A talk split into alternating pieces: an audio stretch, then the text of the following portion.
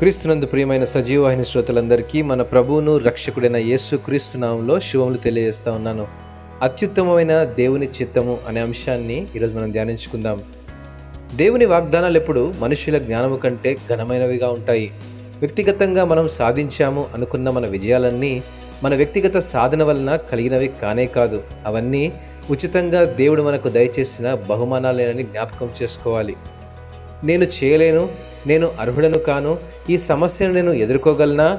వంటి బలహీనతలు మరియు సందేహాలు మనల్ని కృంగదీసినప్పుడల్లా ఒక్క క్షణం ఆలోచన చేసి మనం ఆధారపడిన దేవునిపై దృష్టి సారిస్తే ఆత్మవిశ్వాసం బలపడుతుంది.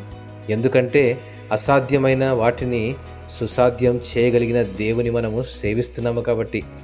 మన ఆలోచనలకు పరిమితులు ఉంటాయి కానీ ఆయనకు ఎటువంటి పరిమితులు ఉండవు ఆయన తన చిత్తాన్ని మనకు సిద్ధింపజేసి దాని విషయమై అనుదినం ఆనందిస్తాడు.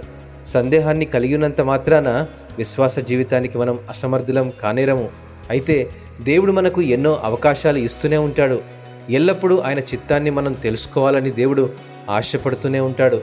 గనుక గనుక ఆయన యొక్క వాగ్దానముల యందు నమ్మిక ఉంచి ఆయనను మహిమపరచి ఆయన యొక్క పనిలో పాలివారం అవుటకు ప్రయత్నం చేద్దాం.